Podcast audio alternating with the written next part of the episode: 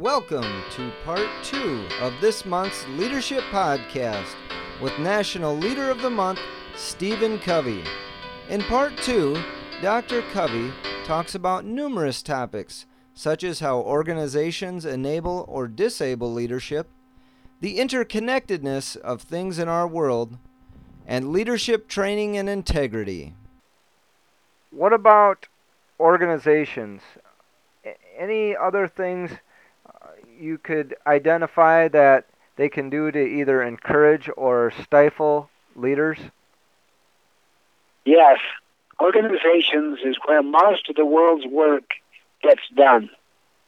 And the key to leadership in an organization is to affirm people's worth and potential so clearly they are inspired to see it in themselves. Oh, okay. When they find their voice this way, and you set up a complementary team, meaning you build on strengths and organize to make weaknesses irrelevant, what happens is that you can get rid of bureaucracy and rules and regulations that take the place of human judgment and human creativity. Sure. And you not, and this is the, one of the reasons why Toyota is eating Detroit's lunch right. because they work on a different philosophy of educating the people and building great trust with their suppliers and with all of their stakeholders so that everyone has more economic literacy about what's going on in the business. Sure. And they take responsibility. They feel like they're part owners of that business. And I mean, have you ever had a situation where you absolutely loved your work and you were good at it? What kind of supervision did you require? None. Exactly. Oh, this whole concept of supervision is like an artificial leg, a prosthesis that takes the place of the real thing because you haven't got people in the right positions. They haven't found their voice. Sure. You help people find their voice. They don't need to be supervised. You just have to clear the path for them and get things out of the way. And let them carry on the same tradition of inspiring others to find their voice. Sure. What I'm sharing now is the heart and soul of the eighth habit book. Gotcha. Seven, the seven habits deal with personal and interpersonal Right. leadership. The eighth habit deals with organizational leadership. So you deal with institutionalizing and enculturating these principles. Sure. Where and what are the best training programs out there for leaders? The military Okay. and also the organizations that are at the cutting edge of their industries, like Toyota, Okay. like Ritz Carlton Hotel, which is part of of Marriott, right. like the scooter company. You find them everywhere. And like great schools and great hospitals in healthcare, they've learned how to create the complementary team. They've moved away from the industrial model of top down, hierarchical position being the key to leadership, and then carrot and sticking people, the great jackass theory of human motivation. right. And that's what most organizations are geared to. sure. And then they do performance appraisal by, you know, the sandwich technique of saying a few nice words, the top part of the sandwich, and they put in the knife, twist it a little, called areas for improvement, and then a few nice ways to send them on their way. right. That's the that's the industrial age model, and it's becoming increasingly obsolete. The key is for the culture to take responsibility for results, where everyone is accountable to everybody, and people that violate these cultural values and norms, they are out of sync. Sure. And they and they are incongruent with with what's going on, so that people who are flaky, unprincipled, people who step on other people, they cannot survive. And that's why the financial accounting system of the industrial age is so flawed. It calls people an expense and calls things like the technology you and I are using right now an asset. Right. And you can talk about sick. True. Talk about talk about one big major duh. When today, eighty percent of the value added to goods and services comes from intellectual and social capital. Social capital is trust. Where 20 years ago, 80% of the value added to goods and services came from manual work and from equipment. And that's what produced the accounting system, which calls people an expense and things an asset. Wow. That's why I teach three forms of information financial accounting, XQ, XQ stands for the ability of the culture to execute the priorities of the organization. Okay. And and the third one is a 360 degree assessment of your customers, your suppliers, all your business partners as to whether or not they will recommend you or not. Hmm. Are they loyal, fiercely loyal, and recommending? Are they your frontline salespeople who are promoting you? And we have information systems in those three areas. And when they have all three, the lower math of financial accounting is seen in the larger context of the higher math. And that is what is the cost to produce that financial success and what do all of your stakeholders, particularly your customers and suppliers and your own people say about you? Okay.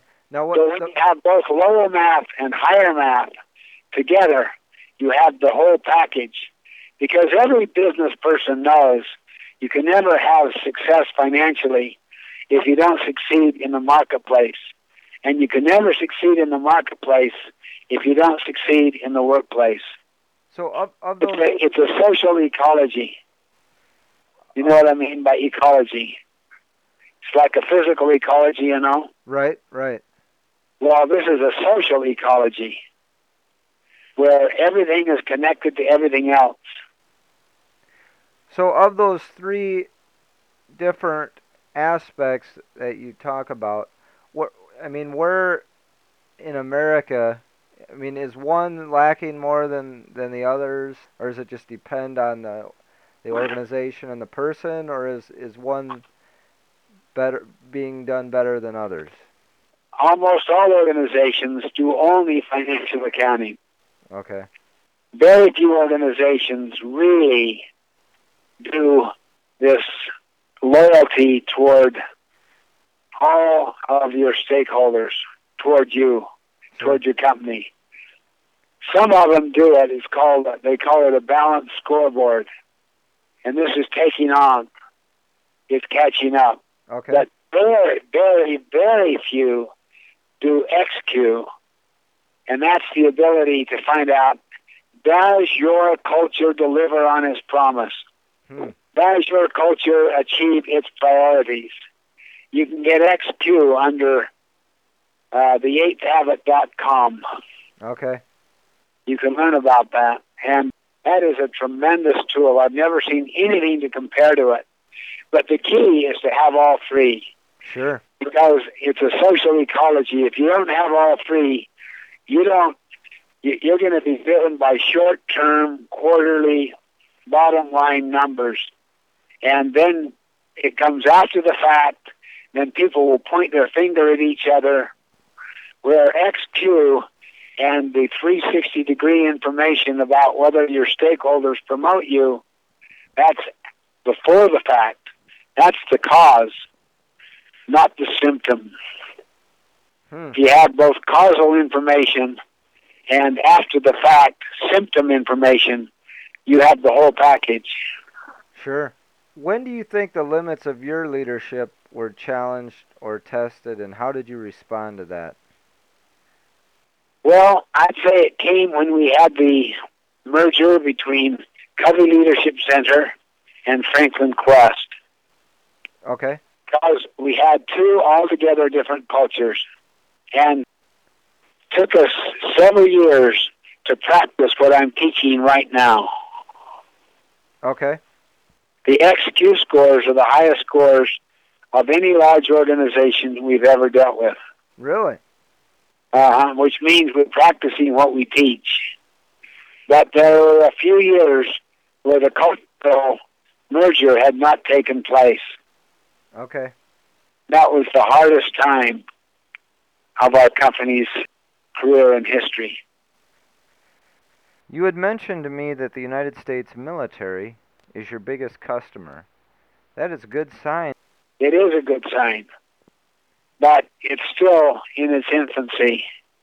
Sure. Still, if you study the leadership training given in the military, it focuses on character and competence and the importance of trust and moral authority.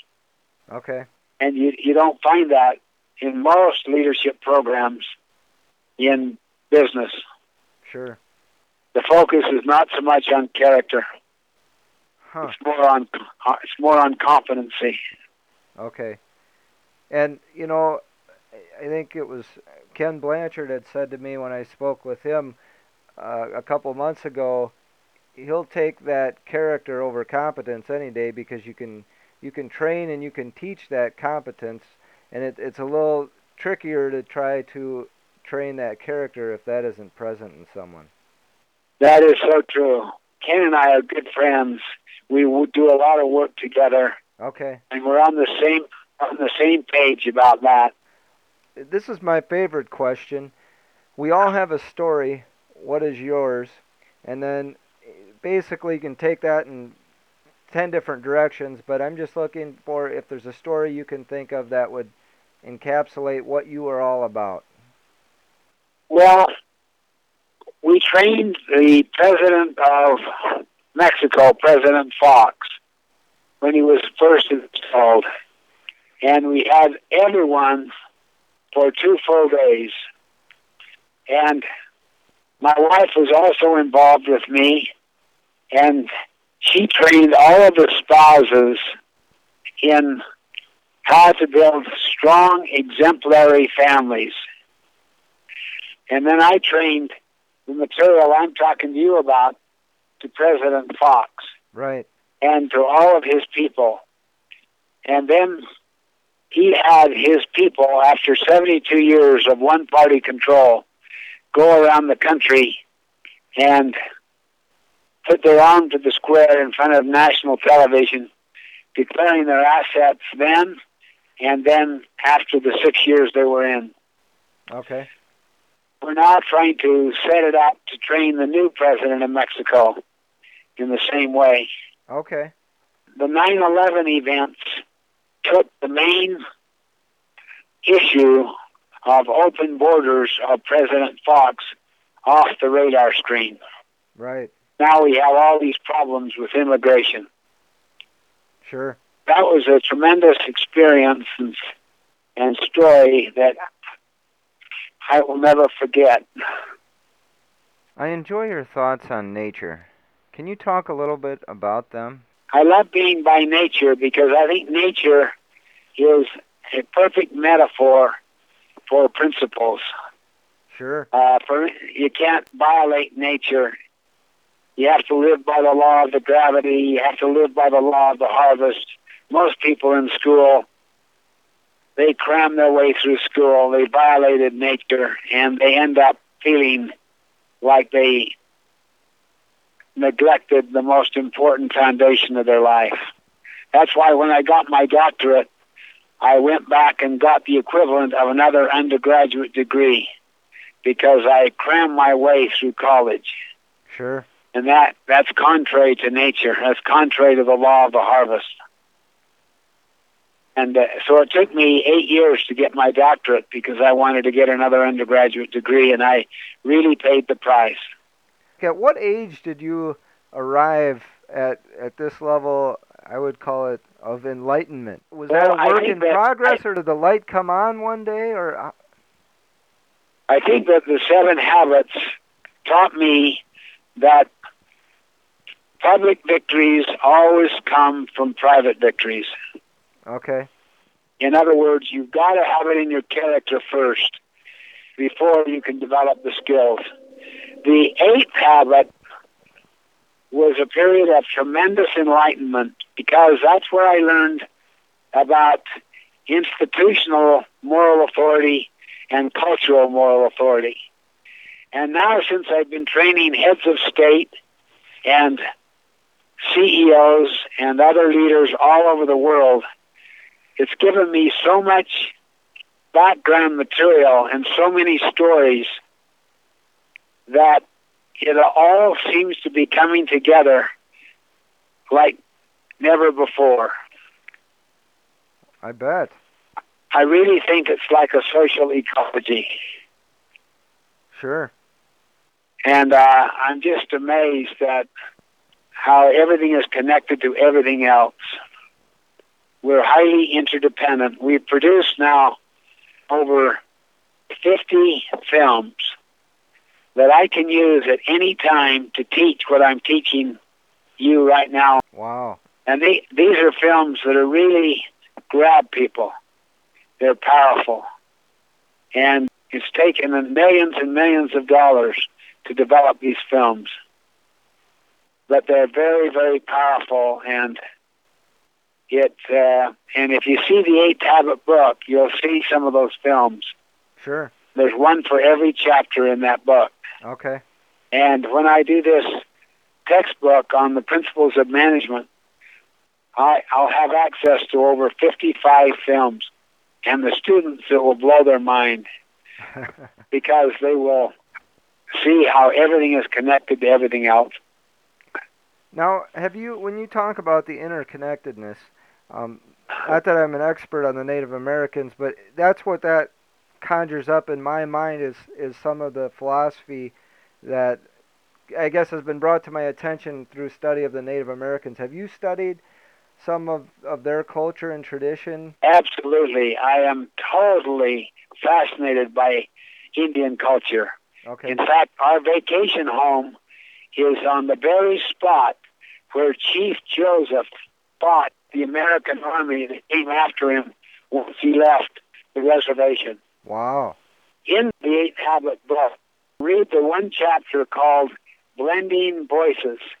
In there, I talk about the Indian talking stick and how it was taught to the founding fathers of our country and how that influenced what took place in Philadelphia in the formation of what I believe to be a God inspired constitution, which is the oldest written constitution in the world and the model for 95% of every other constitution that has come since that time. And the Indian talking stick is explained that I belong to a, a leadership summit of Jews, Christians, and Muslims in helping our country develop a closer relationship to the entire world Arab community. Okay. And I taught this Indian talking stick idea from Native American culture. And no one spoke for three days without the Indian talking stick in front of them. Oh wow. And it, it basically means that the person who is speaking needs to feel understood before they pass the Indian talking stick. Okay. And what hap- what happens is it transforms the energy of the group from negative to positive, from defensive to creative, and it produces third alternative solutions that are better than what anyone initially proposed. And that's what the American Constitution is. It's a third alternative solution. And I attribute that in part to the Native American culture and the Indian talking stick. Sure. I'm a great believer in Native American Indian culture. I also train Indian chiefs all the time. But I say to them, you don't need me because I can find what I'm teaching in your own culture. And they say, no, we do because we don't even believe our own culture. Is that And right? we want a second witness. Wow. So I, I love training Indian chiefs. I do it all the time. And that's where I got the Indian talking stick given to me after training Indian chiefs that run Indian nations in North America. They gave me this beautiful Indian talking stick. Sure. And it has my name on the backside. They called me Bald Eagle. Is that right? Yeah. And then under that it says Wild Man because of all of the fun things I did when I was training them. I had them down in Arizona for three days. I've also I've also trained the religious leaders of most churches okay. And because I teach them the principles that are universal from the Old and New Testament. I also have taught the education leaders in Dubai over there in the Emirate republics. Really? the Middle Well, what did you think of Yeah. Dubai? I mean, that's uh, the s- That different one of the articles most I read about that. It sounds like an amazing place. Explosive. I have never seen a culture so explosive as Dubai. Wow. it's just amazing to see what they're producing. And the architect is the brother of the king of the Emirates. Oh, okay. Brilliant.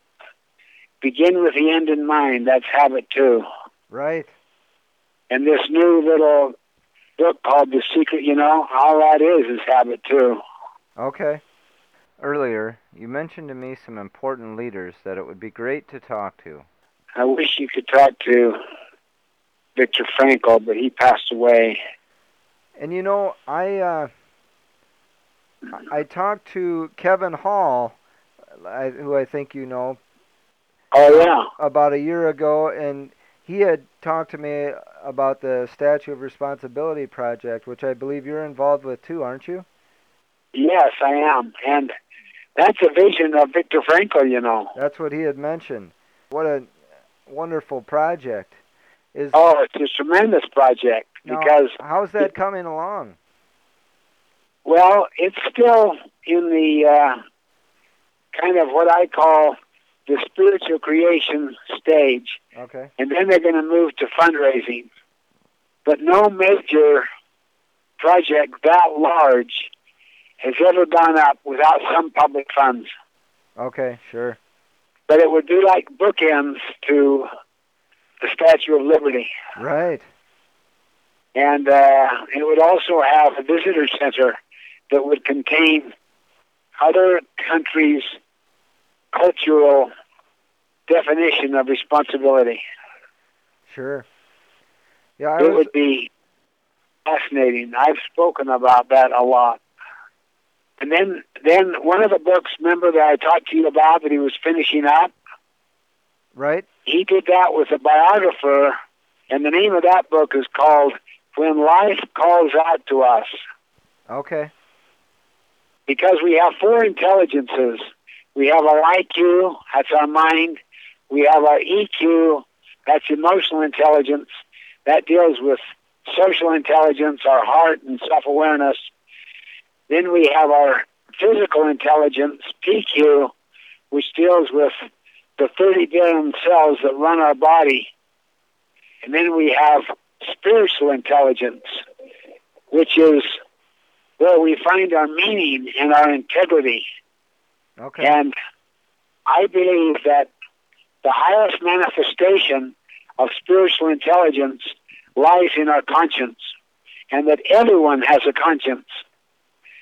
And that when conscience drives the other three intelligences, drives vision, which is the highest manifestation, I think, of IQ, discipline, the highest manifestation of physical intelligence, passion, the highest manifestation of emotional intelligence, and when it comes to people, it's compassion. And when when conscience drives those other three, vision, discipline, and passion, it changes the world for good. Right. Hitler had the first three, but had no conscience. Gandhi had conscience, and that's why it endured and why they established a constitution. But it took formal authority to establish a constitution.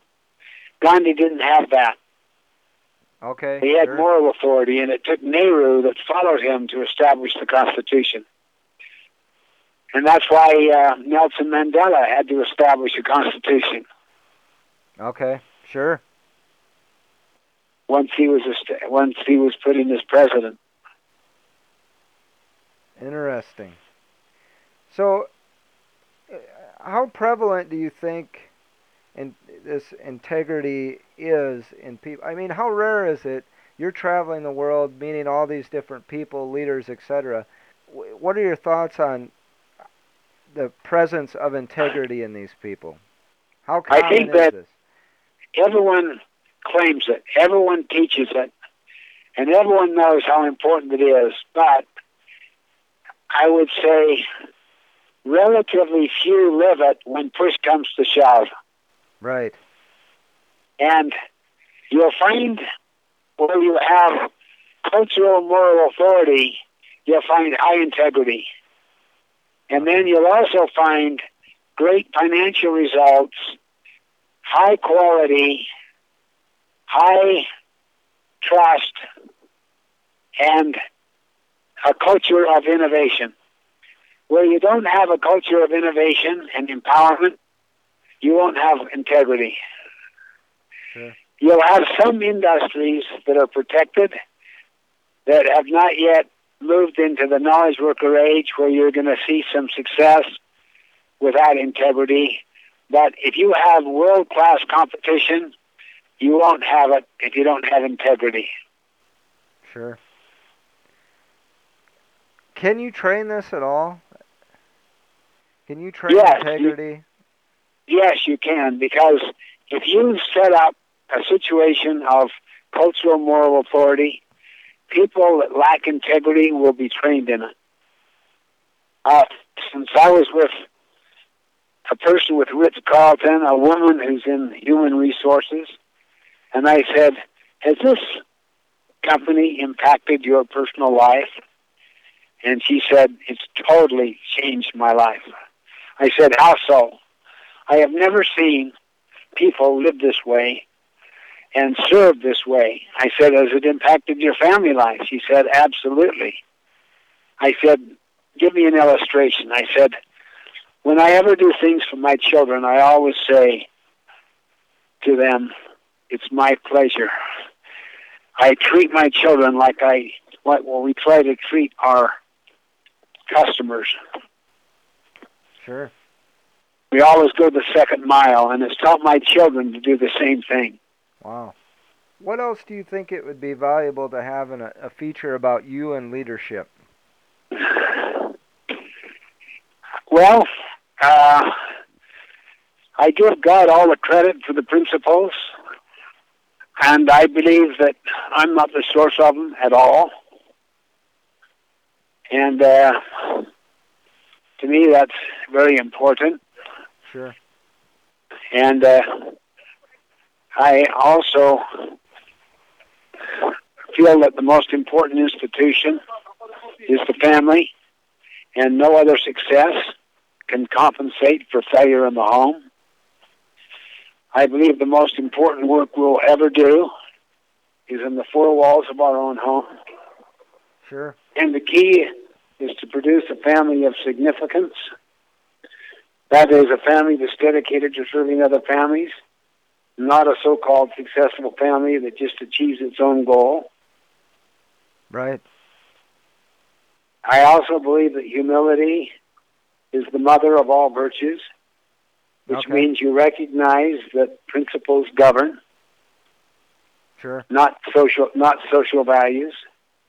Social values is like a cultural DNA, like a, a a blanket that's put on top of our natural DNA, which understands these principles that resonate within you, and they resonate within everyone. And that, and I don't deserve any credit for them at all. I'm just a teacher of them, and uh, I hope to develop other teachers. We've now trained over 50,000 uh, teachers of what I'm talking about Wow. inside organizations. Wow. So imagine the leavening influence of those people.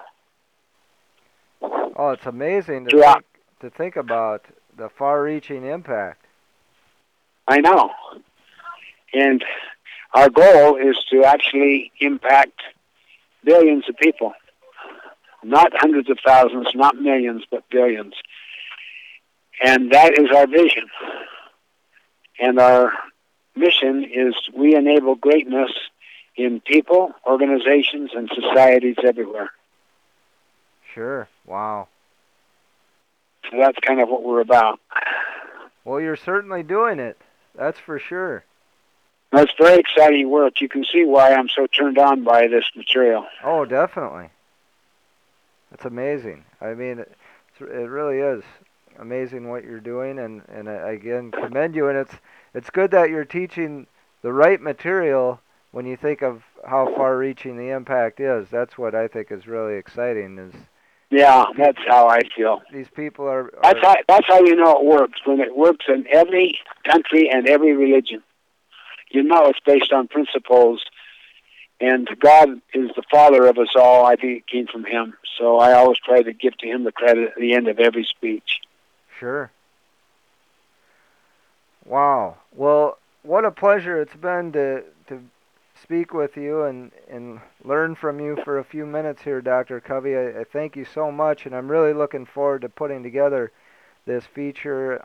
Well, I'm honored that you would select me, and I've been thrilled to talk with you, and I hope we get to visit sometime. And if you ever come up to West Yellowstone, be sure to call me.